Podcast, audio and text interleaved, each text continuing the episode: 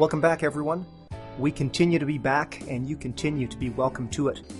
This is the podcast for Cultural Reformation brought to you by the Ezra Institute for Contemporary Christianity and hosted on the Rebel Alliance Media Network.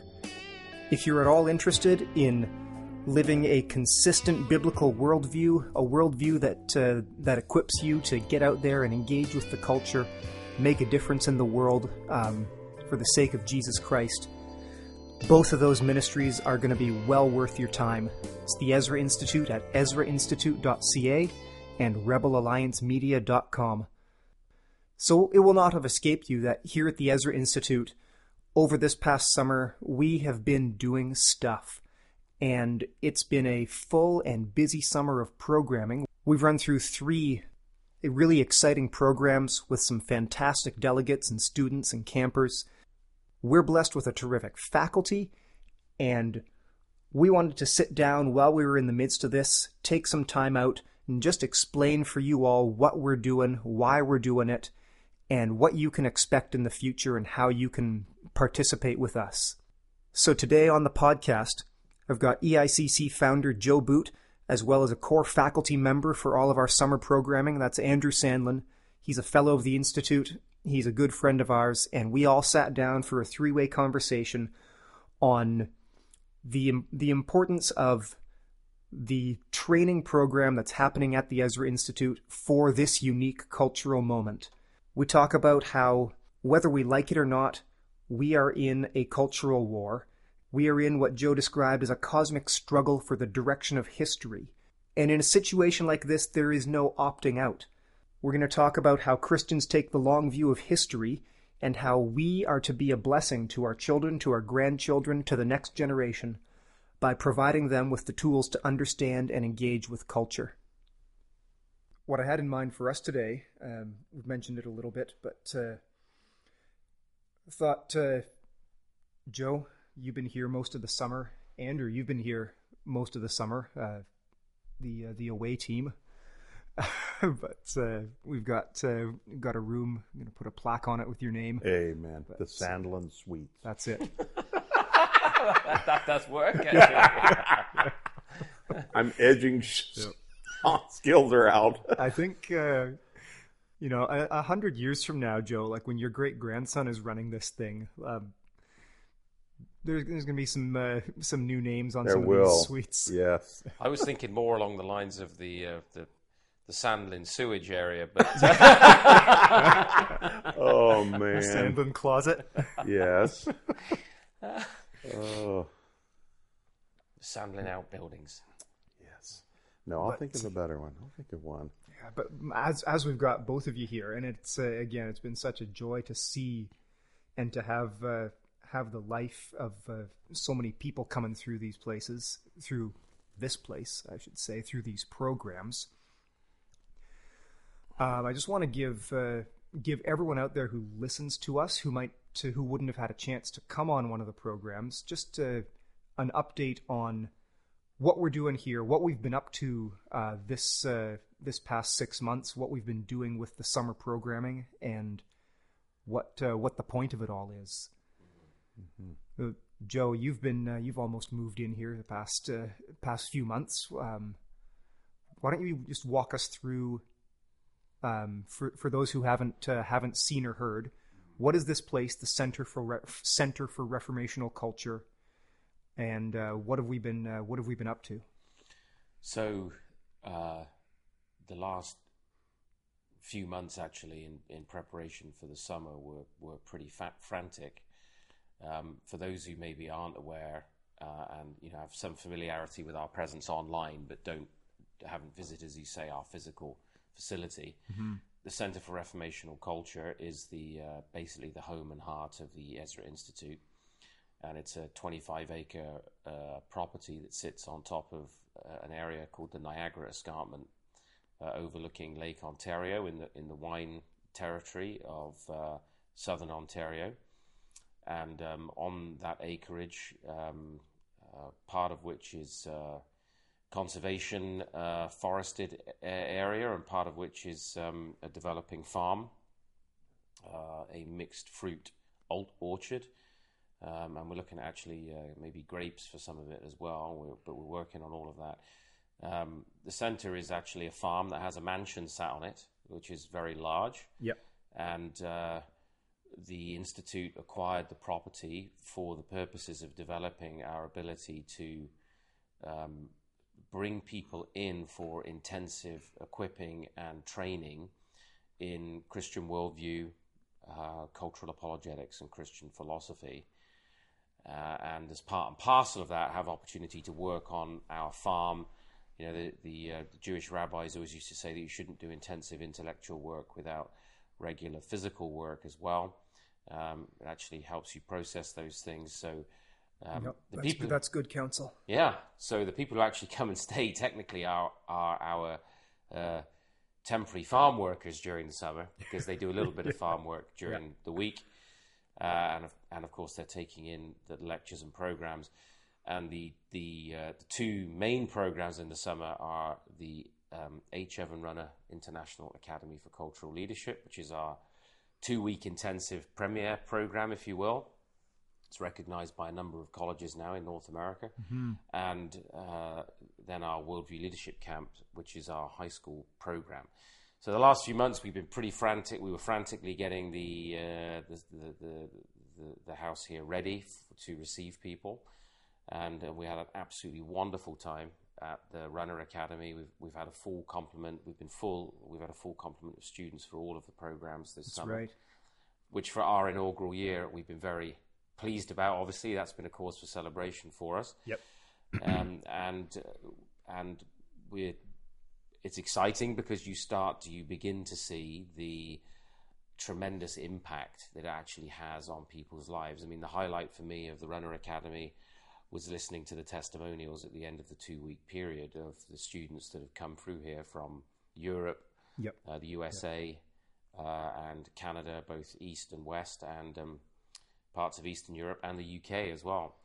Um, so we're we're we've, we've been very encouraged by these last few weeks, and right now, as we sit here, we're in we're in the middle of our Worldview Leadership Camp uh, with a full full house of uh, basically 15 to 18 year olds, introducing them to a robust uh, biblical world and life view. And one of the special joys for me of this whole time of the year is uh, basically bringing in all of my best friends from around, from around the world Yeah.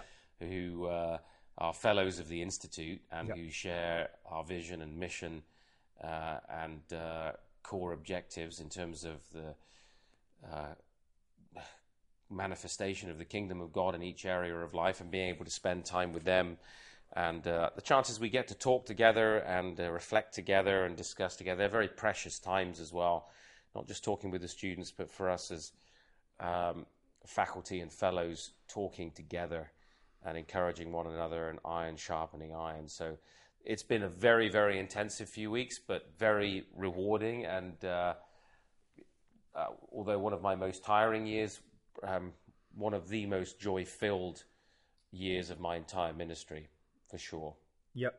Yeah, I can uh, I can relate to that uh, too. Having been around here a bunch, and Andrew, you're uh, I'm not sure if that feeling is. Uh, I'm sure it's uh, reciprocated, but I'm not sure if it's amplified in your case. You're uh, you're from Ohio, and then you uh, you've been living in California. So I mean, good move there. But you've had uh, we've had you for on and off about a month this summer, Mm-hmm. and uh, It's expensive.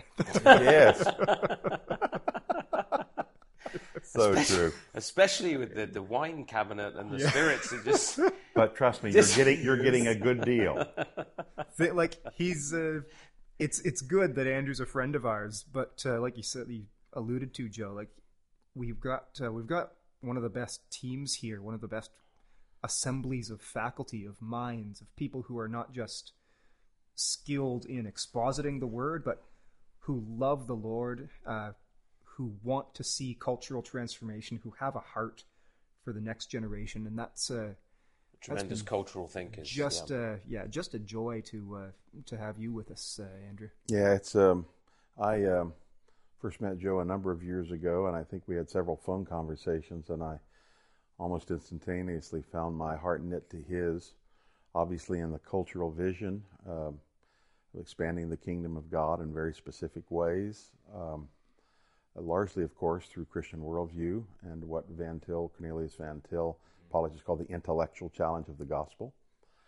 Uh, but beneath all of that uh, was Joe's absolute zeal and heart for God. Mm-hmm. I grew up in a family where that was evident in both my dad and my late mom, and by God's grace, they transmitted that to me. There's no substitute for that, even if we're not even right theologically on everything. If we have a zeal for God and His kingdom, it's amazing. And you look at the men and women historically that have accomplished a great deal for God. Those are the people who did that. I detected that in Joe immediately and wanted him to be my friend, and he reciprocated that. Um, this, uh, for those of you listening that have not been to the uh, the center, I hope there'll be a time you can schedule a, a, a visit at some point. Maybe uh, attend one of the programs, um, or send children, grandchildren, um, mm-hmm. students, mm-hmm. Uh, as the case may be. But one thing Joe didn't mention, because he was mentioning other things, I'd like to say is we can't decontextualize this historically. This the Lord raised this up, the Ezra Institute and CCL working with it, but and particularly this this cluster of residence programs at a unique and uh, uniquely bad time historically when Western culture, which was shaped by Christianity, not perfectly, there was always a countervailing sort of Greco Roman influence, which was not good, but nonetheless, there were clear scriptural elements. Um, and, and, as Francis Schaeffer once said, uh, the beginning of one of his chapters, and now it is gone. That's how the chapter begins. And now it is gone, period. yeah. um, there's a great deal of truth in that. So, our, we feel our calling and responsibility, and I'm here speaking, and Joe won't mind as an insider, geographically an outsider for most of the year, but certainly an insider as part of the faculty here, mm-hmm. um, is to uh, is to present a credible, uh, God honoring, countervailing force to this secular pagan uh, culture around us. And um, we want to make it clear, too, that this is not just addressing the evils in the church, though they certainly are palpable and they must be addressed, but in the entire wider culture in education and music, and in literature and uh, technology and science and all the way across the board. So, so it's not just that God has done a marvelous work in raising up the institute and raising up the center. That certainly is true. He, and of course He alone is sovereign, raised us up at a remarkably convenient time, a time when this is absolutely necessary.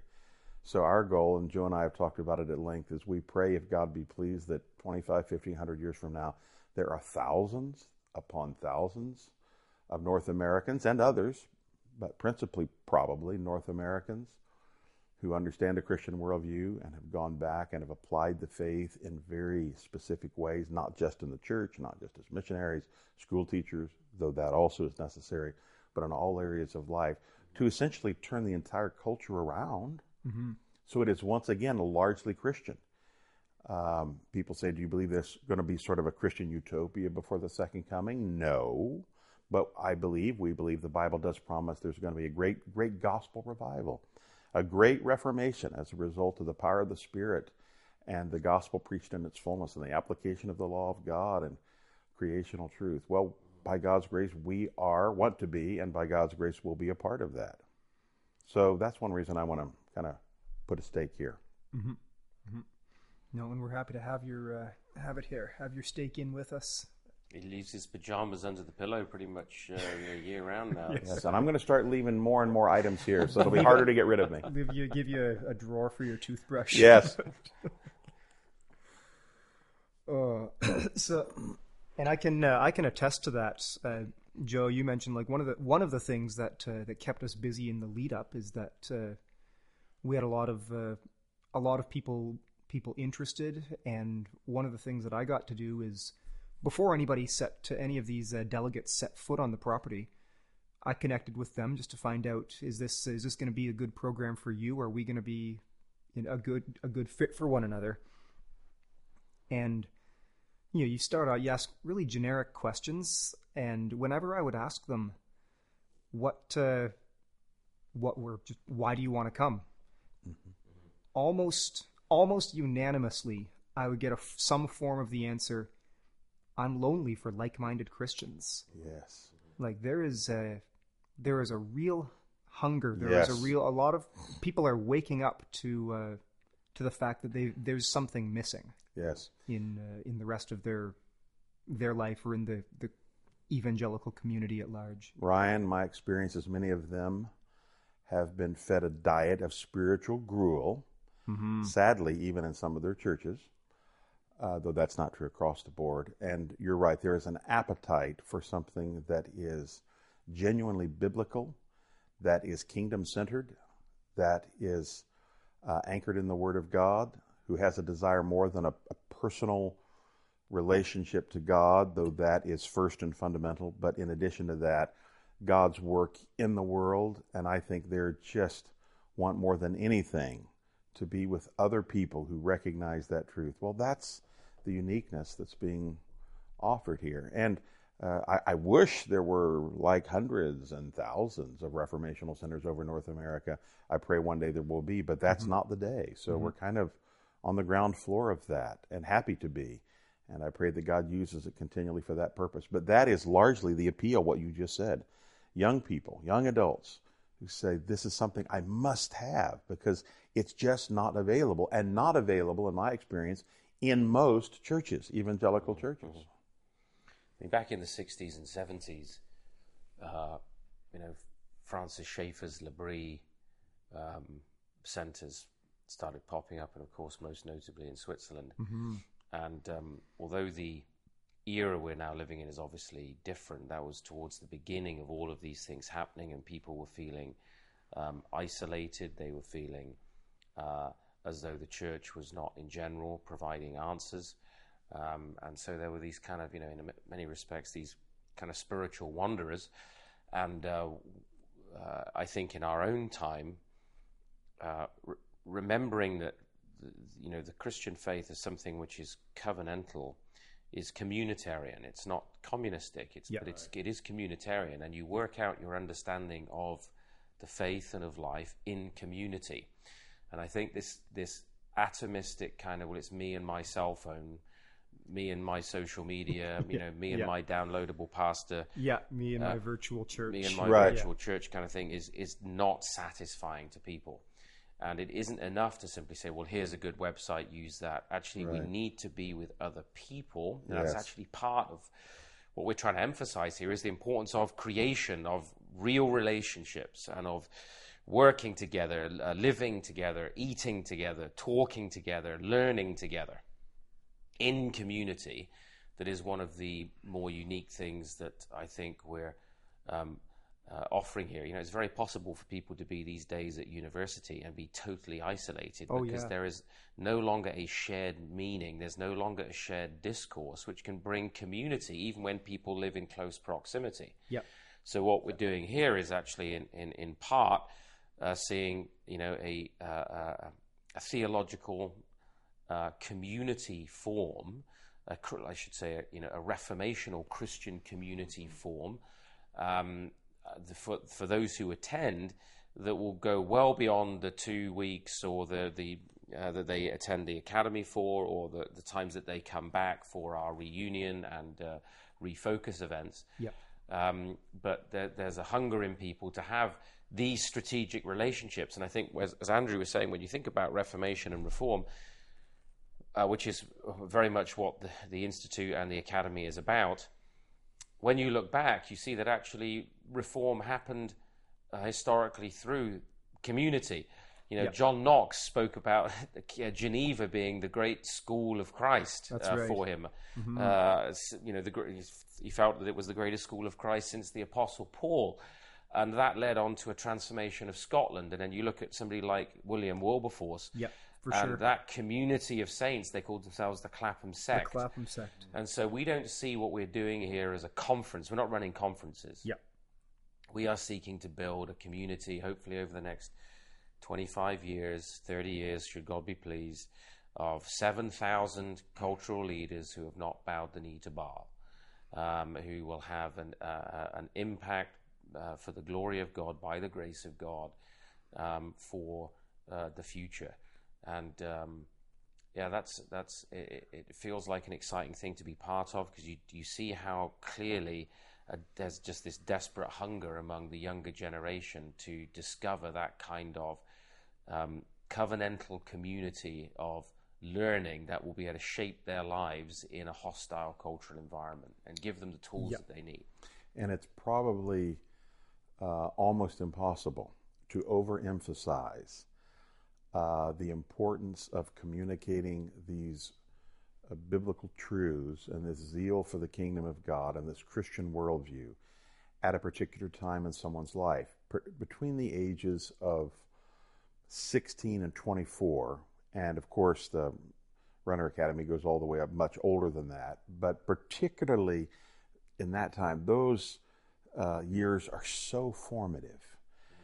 And um, I would, uh, those of you that are listening, listening that are that are parents or pastors, church leaders, school leaders, you're in a position to um, suggest, to encourage uh, students um, to attend. Um, I'd like to promise you, and I know Joe will back me up on this, that this, if if you want to send young people to a place where they can get a vision for God and His truth and His kingdom that can go with them the entire lives, mm-hmm. all the way to their deathbed, to seek to please God in every area of life and thought. This is a, to use modern language, a safe place to come. It's not safe for people who want to escape uh, their responsibility, but it's very safe for people who, who want to get closer to God and closer to the kingdom of God. I know in my own case, I was like 18 to 24 when I was first encountered Francis Schaeffer, mm. Cornelius Van Til, some of these other, other reformational.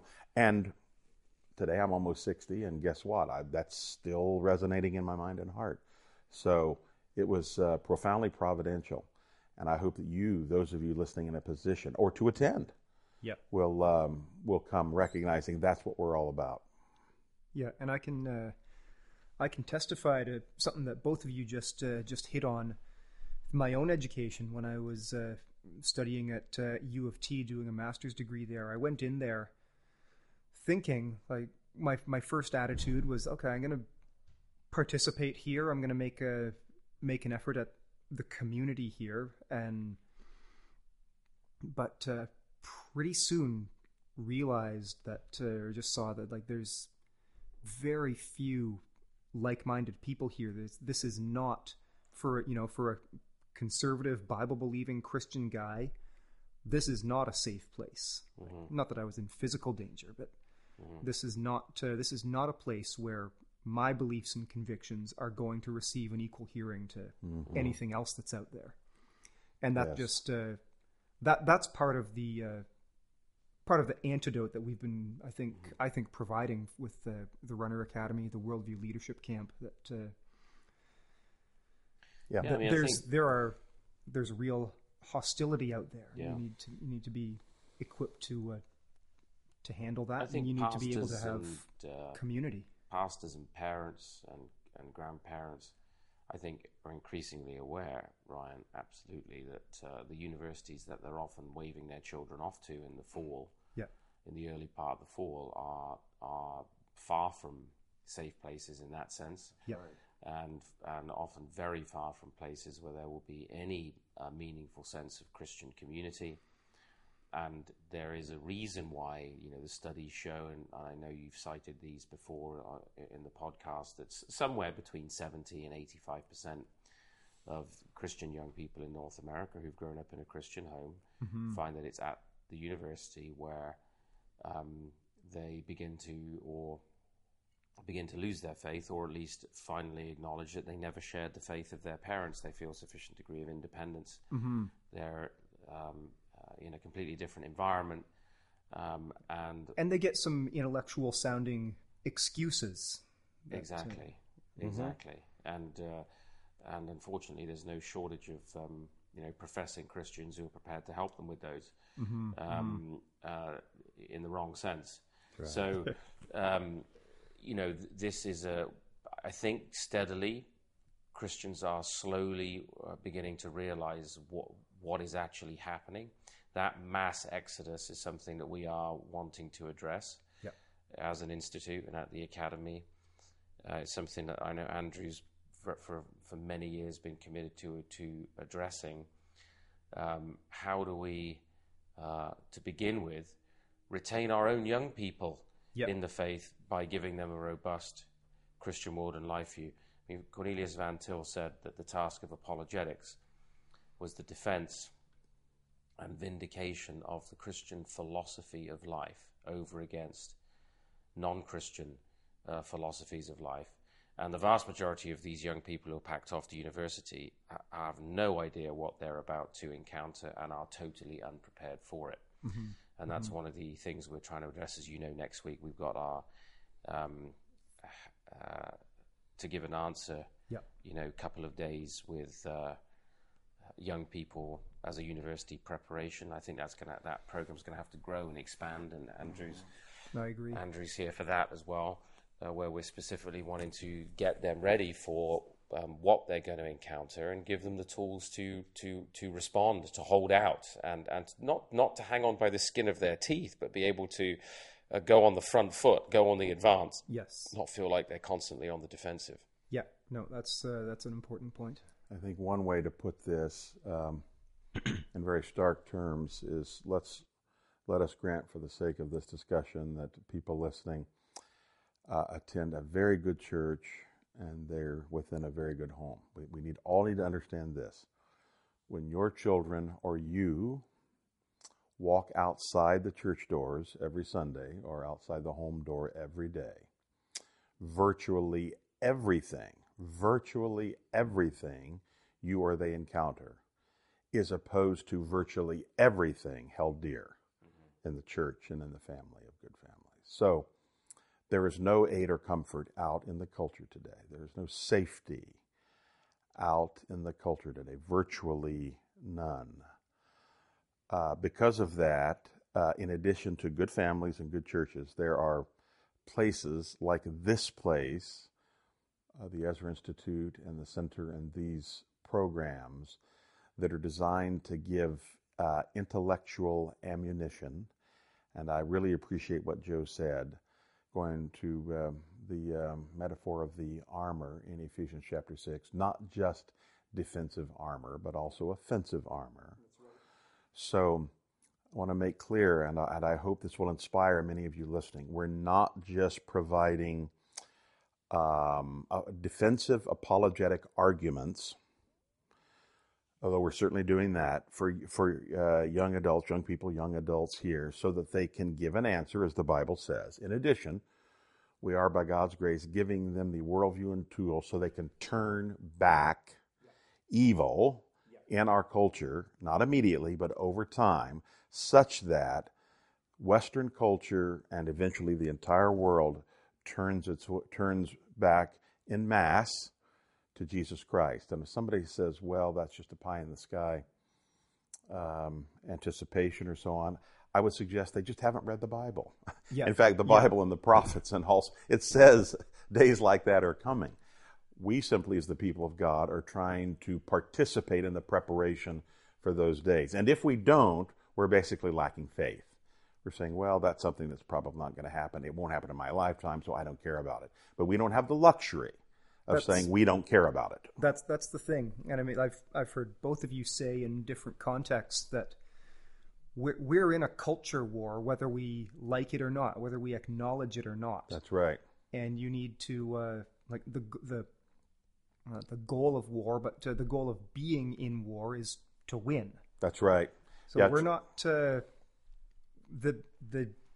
There comes a point uh, where you need to play offense. There, and right. we're one of. The, I, I would say that one of the things that we're trying to do with these programs is to train up young people to make them dangerous. I love that language. Uh, Leon Trotsky, of course, the early Marxist, he had a very famous line. He said, "You may not want the in Russia. You may not want the revolution, but the revolution wants you." That's In it. the same way, you may not want the culture war, but the culture war wants you and your children and grandchildren. Mm-hmm. Uh, so um, we don't have the luxury of not fighting that battle. Yeah, you know, there's a there's a Joe's got the, the sword out. There's an old quote from uh, Abraham Kuyper, actually. So close to the sword, not Oh, quite. sorry, but, it's, just, uh, it's an insert in it's, the Bible. It's, it's, it's a little insert. that- Saw you with your Bible there. quote that Andrew and I are very fond of, uh, where Kuyper says, Our Lord and King will never negotiate a truce with his enemy, nor will he retreat from the battlefield. He maintains his forces against his opponents and never wavers. That's how it was when you and I were children. So it remains now that we are adults, and it continues into our old age. When we die and depart to the greener pastures, the battle will continue over our graves, and there will be no end until he who will open all graves returns. And Oh man, that's Isn't that powerful? That- and that that's the kind of spirit that we want to uh, really inculcate in the hearts and minds of these young people, which is the which is the the, the spirit that's gripped both of us.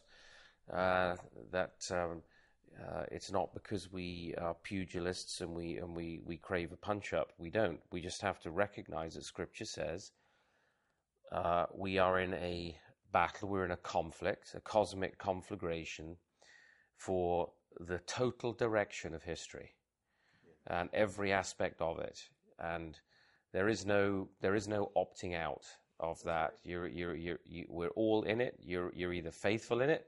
We're soldiers. Scripture tells us one of the metaphors that Paul is fond of, and uh, you're either a deserter or you are willing to take up the, the, the sword and the shield of uh, the word of God and the shield of faith and the breastplate of righteousness and the helmet of truth, the, the helmet of salvation, the, the belt of truth and the, and the feet shod with the gospel of peace. And, and, that, and we're either ready to faithfully engage that and recognize that we're, our lives are part of that struggle, or we really have we have really deserted our Lord and Savior Jesus Christ. That's it's right. it's desertion. That's right. That's right. And sadly, I think that's what large swaths of the church, including the conservative church, have done. Then they turn around and wonder why there's this whole scale apostasy and departure of the faith on the part of young people or children and young people. Well, that's why we don't have the luxury of not fighting. I've, I've noticed, Ryan, there's an attitude a lot of believers have that, well, if I avoid this cultural battle, then essentially Satan and evil will leave me alone. So I'm just going to have my own little church, my own sort of little family. And if basically, if I leave Satan alone, he'll leave me alone. That is a very dangerous illusion. Mm-hmm. He is coming after everything we hold dear. We may as well go out and face him on the battlefield Yeah. and die if necessary out on the battlefield and cowering in our own house, hiding in the closet. That's right. No, die with your boots on. That's right. And that's what we're training young people here to do. Is, is Joe said, not pugilistically, not without charity, with great love and compassion, but also with great firmness mm-hmm. and with great purpose and, Confidence. and confidence, with great optimism. No person who leaves Runner or any of these other events and understood what was said will the come home pessimistic. That's right. Now, we're not Yep. telling them it's not going to be difficult. We're not t- telling them they, they might have to die for the faith. Christians have died for mm-hmm. the faith, but we are going to win Mm-hmm. because of the promises of the Word of God. Our, our hope is in the, the victorious eschatological promises of the Word of God, not just in the consummation, but before the consummation in time and history. Mm-hmm. You know, it's interesting, Ryan, as well. You know, maybe you can pick up on this and just uh, maybe highlight it to uh, to the listeners. But in the last few weeks, there's been again some high-profile desertions from the faith, and these desertions speak directly to the issues that we are trying to address. Um, uh, you may have to correct me here, but I, there, there's a was he, there was a, um, uh, is it Harris? Joshua Josh Harris, Harris. I kissed Joshua dating Harris. goodbye. Yes, Yes, he uh, now kissed the Christian faith goodbye. He's goodbye, now kissed the Christian faith goodbye, a prominent uh, evangelical leader, and then uh, marching at pride parades. By the way, pictures of him doing that. I'm not sure if you're aware of that. no, I wasn't there, but uh, it's, no, it's not a surprise, is it? This is Mm-hmm. right. the direction that these things go. Well, if there's a if there's a crack in the wall to keep up the martial metaphor, then Mm-hmm. you've you've compromised on uh, like you're then you're compromised, Right. right? And then there's the case of the worship leader from Hillsong, I think. as Oh well. yes, Yes. Uh, I that was forget also I forget his the- name. Christian media recently, and you know, Andrew and I were talking the other day about how it just seems like left and right these leaders are dropping like flies. We've been looking at something else from Australia today about a conference happening out there, and um, uh, concerns that uh, that you know just one area of comprom- compromise after another, and it's the loss and collapse of a truly Christian world and life view. Uh, that means there's just a, a lack of coherence, uh, uh, uh, and with that, then a lack of confidence. And the uh, the the old shared Christian discourse that, it, that broadly Christian discourse that informed our culture, having totally dissipated, is no longer there to be the backstop for, for, for biblically illiterate and and Christian worldview illiterate believers.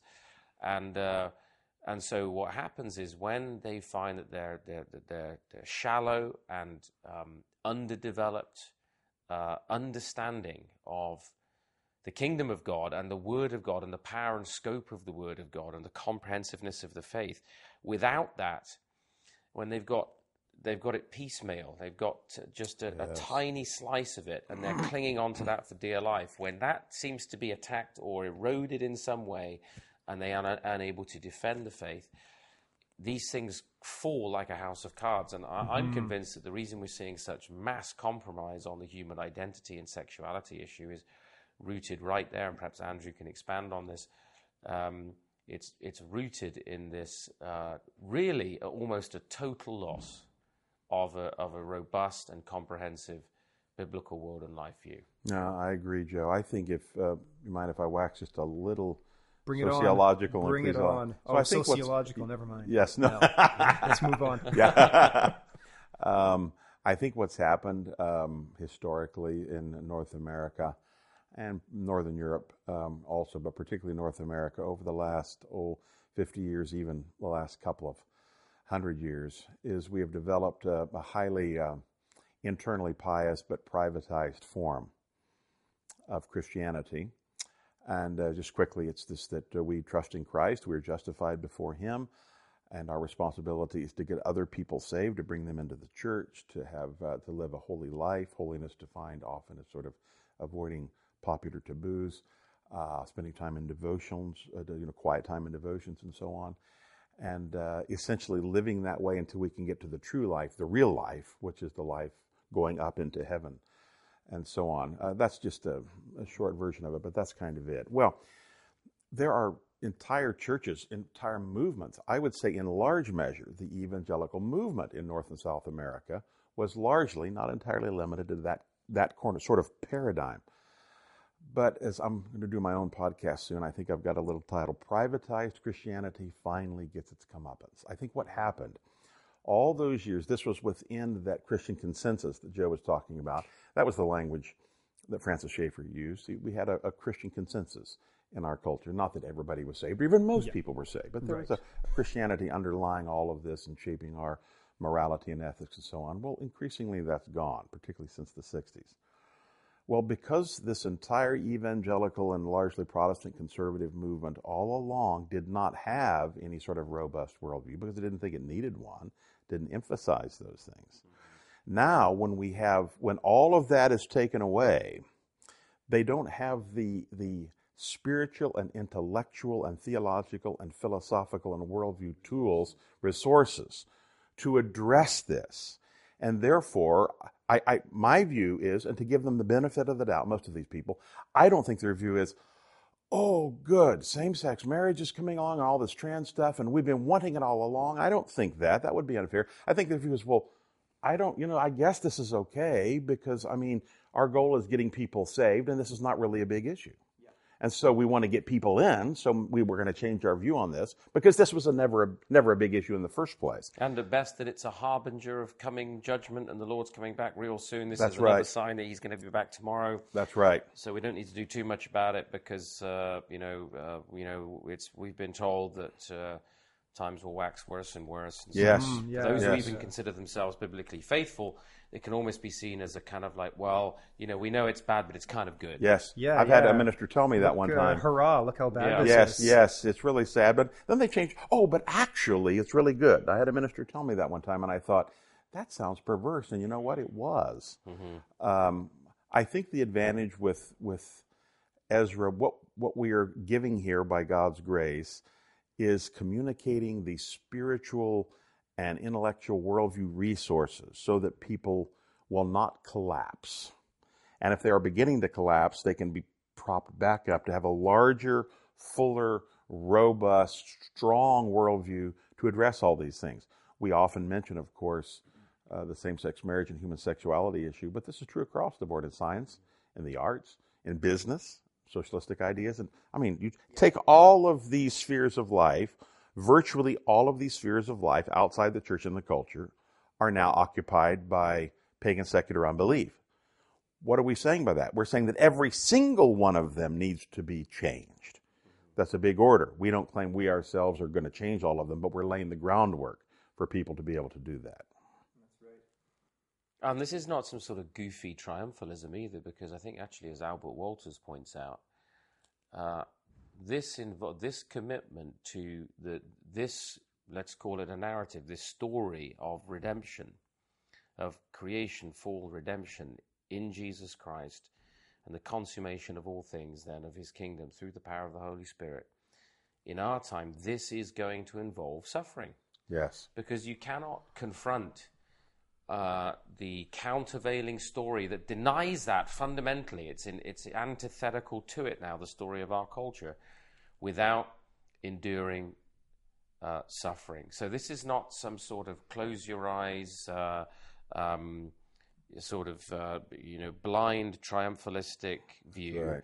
This is actually earthy, visceral, real uh, and it's about the fullness of, of, of, a lived Christian life. And actually, you know, the younger generation of, of Christians, those who are at least recognizing that there's a, there's a problem in the life of the church with this retreat from culture, with this cultural abandonment, the difficulty is, as has actually been the case in the past, they begin to look to secularized alternatives because the church is, in, with some exceptions, not giving an answer in these areas, right. is not providing the resources.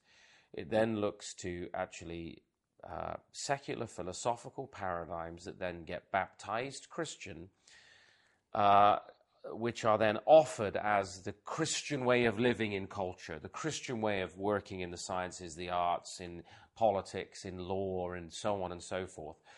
Um, and so you find that actually what we've got today is with all the protestations to the contrary that you know keep politics and culture out of the pulpit this is about Yes. going to heaven Yeah. it's actually we have a radically politicized church Yes. That's right. because you have so many people that the word of god has never been brought to bear in any of these areas so in all these other areas of life outside of the kind of personal piety that andrew is talking about people's thinking is governed by humanistic secular even pagan paradigms of thinking the social justice movement being one good example where really a kind of neo-Marxism has uh, and uh, has really engulfed that whole area.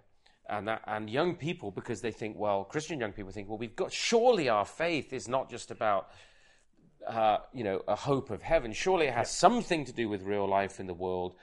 Are then really only offered this um, uh, lib- radically liberal, anti-biblical uh, solution to the cultural issue, uh, to the cultural challenges.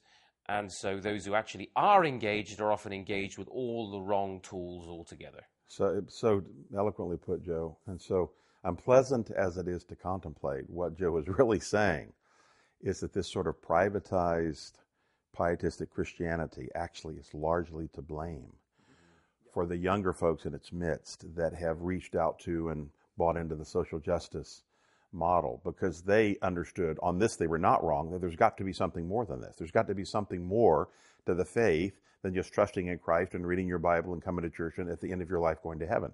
There has to be a vision for how it affects the world.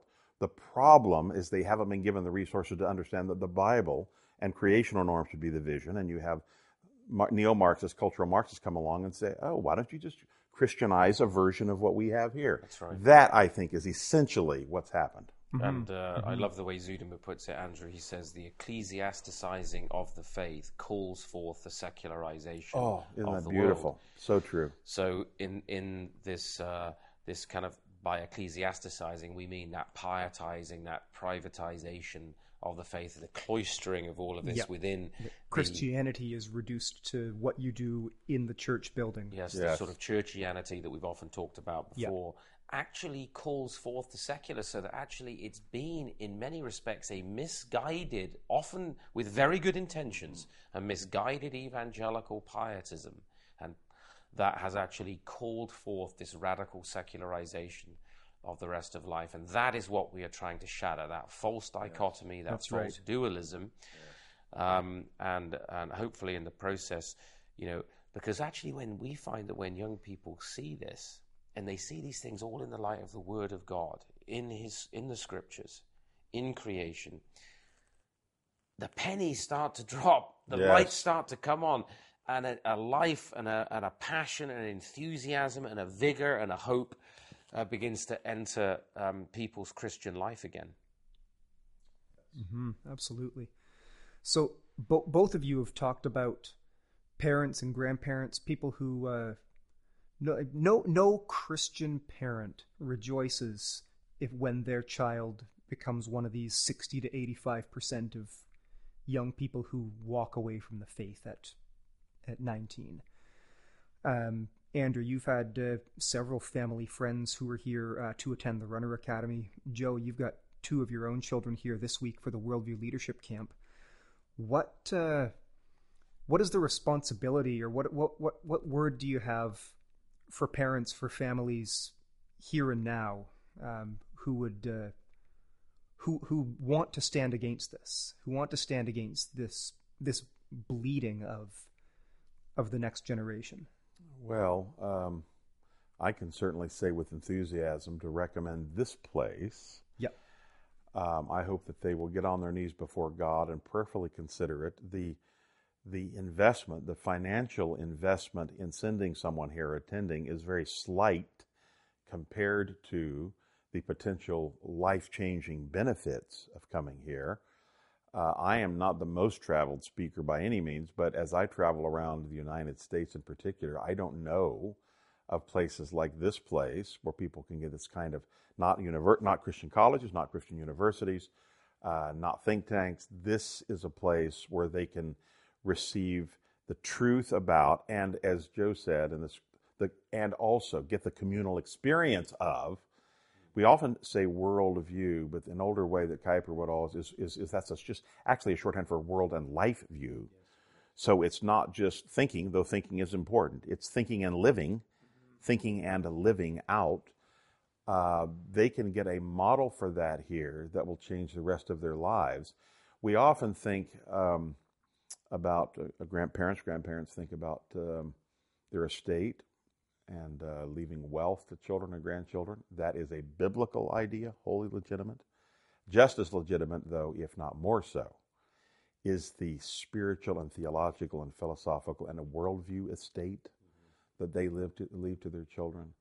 So if you want to, to leave your children and grandchildren with something that will go with them and benefit the rest of their life, this would be a good place to send them. Mm-hmm if we don't want our young people to grow up with a sense that the Christian faith is a part time, personalist, uh, lifestyle choice philosophy that uh, is kind of like icing on a cake, sort of like cream on top of the strawberries. Uh, uh I remember, you know, there was a there was a program, a very well known program that became very famous in England. Uh, introducing people to the Christian faith that ran, ran this advertising campaign, um, and uh, a prominent one with large billboards. And one of the billboards read, "Great house, great family, great car, still feel empty." Uh, to add Jesus, mm. as though hmm. Jesus is sort of like a BMW or or you know, or, or, some kind of product. Yeah. That if you just if you just have this element, you, you just, there's there's this sort of spiritual side to your life. It's not the root unity of your existence. It's just a spiritual aspect to your life. And, you know, you might find that in life, without this sort of spiritual element, you may not feel totally fulfilled. Um, if we don't want our kids in North America and in Western Europe to grow up with the sense that that's basically what the Christian faith is. I mean, it's just sort of, well, you know, some people go to church, other people play golf, some feng shui their apartment. You know, we, we love Jesus and um, we have a spiritual experience. Well, plenty of other religions, plenty of other philosophies are offering experiences. As Andrew says, what we are trying to offer here um, what we'd want to stress to parents is a world and life view. And, and if, you know, there's been recently sort of uh, grumbling in some quarters about the use of the term worldview. Look, what we're talking about when we say that is the biblical account of reality. That's what we're talking about. Mm-hmm. biblical account of life and reality. And, and what is that? And what are the basic contours of that? It means living and thinking as a Christian all the time, everywhere. That's basically what we're talking about. Yes, a, a very good illustration of it would be to say, look, you know, that we, are not trying to say that uh, you cannot be a Christian without an in-depth understanding of worldview issues. What we are saying, though, is that worldview functions like a gearbox in a car. Mm-hmm. It translates the power of the gospel to where the rubber actually hits the road in our lives. And surely, as Christian parents, that's what we want for our children. That that actually their faith is something that becomes something the that. And when we say our even our faith is not uh, something that is just a one minor aspect of our lives. That actually the religious unity of our life, deeply set in Christ, in Christ, from whom and through whom and to whom are all things that that becomes the, the very driving force, the very center of our being and our existence. And until that happens, we, we, we will not see reformation in the life of the church. So, you know, the language of investment, I think, is wonderful. Actually, mm-hmm. you know, if you, if uh, you know, I'm trying to make an investment as a father in the future of my children, so this is a priority, not a new car, not a new a membership at a golf uh, club, not a, no an investment into the, the life of our own children that will uh, see them not only preserved but advancing the cause of Christ in the years ahead. I want to be a man who my children will look back after I'm gone. You know, Kuyper there speaks about the, the battle going on even over our graves. That's right. Yes. Who will look back and bless me, not curse me. Yeah. Right? Amen. Will look back and, and bless their grandfather, their great grandfather, that he, in a time of apostasy and cultural crisis, stood for the faith and by God's grace, maybe laid something of a foundation for the future. Now, we, as yes. all of us as parents, have that opportunity right. with our own kids. Amen. That we, they be living stones with Christ as the chief cornerstone. And, uh, you know, that's, that's why we love the image of Ezra and Nehemiah and, you know, the building up of the wall. Uh, and uh, Ezra comes in, he calls people back to faithfulness to the total word of God. And Ezra says, right, who's ready for rebuilding? And, uh, that's what we're saying to parents and grandparents. Let's have our children uh, and our families recalled to the fullness of the Word of God so that we can rebuild in what is uh, increasingly becoming the rubble of our cultural life. Amen. Guys, it's been. Uh, it's too early to uh, to look at the game film uh, of the past of this summer. We're about three quarters of the way through this worldview leadership camp. We've got to give an answer coming up, but uh, this sort of halftime report. It's been a blast to have you both with us. That's uh, great. It's thanks privilege. for uh, thanks for being here. Yep. It's been good. Thank you, Ryan.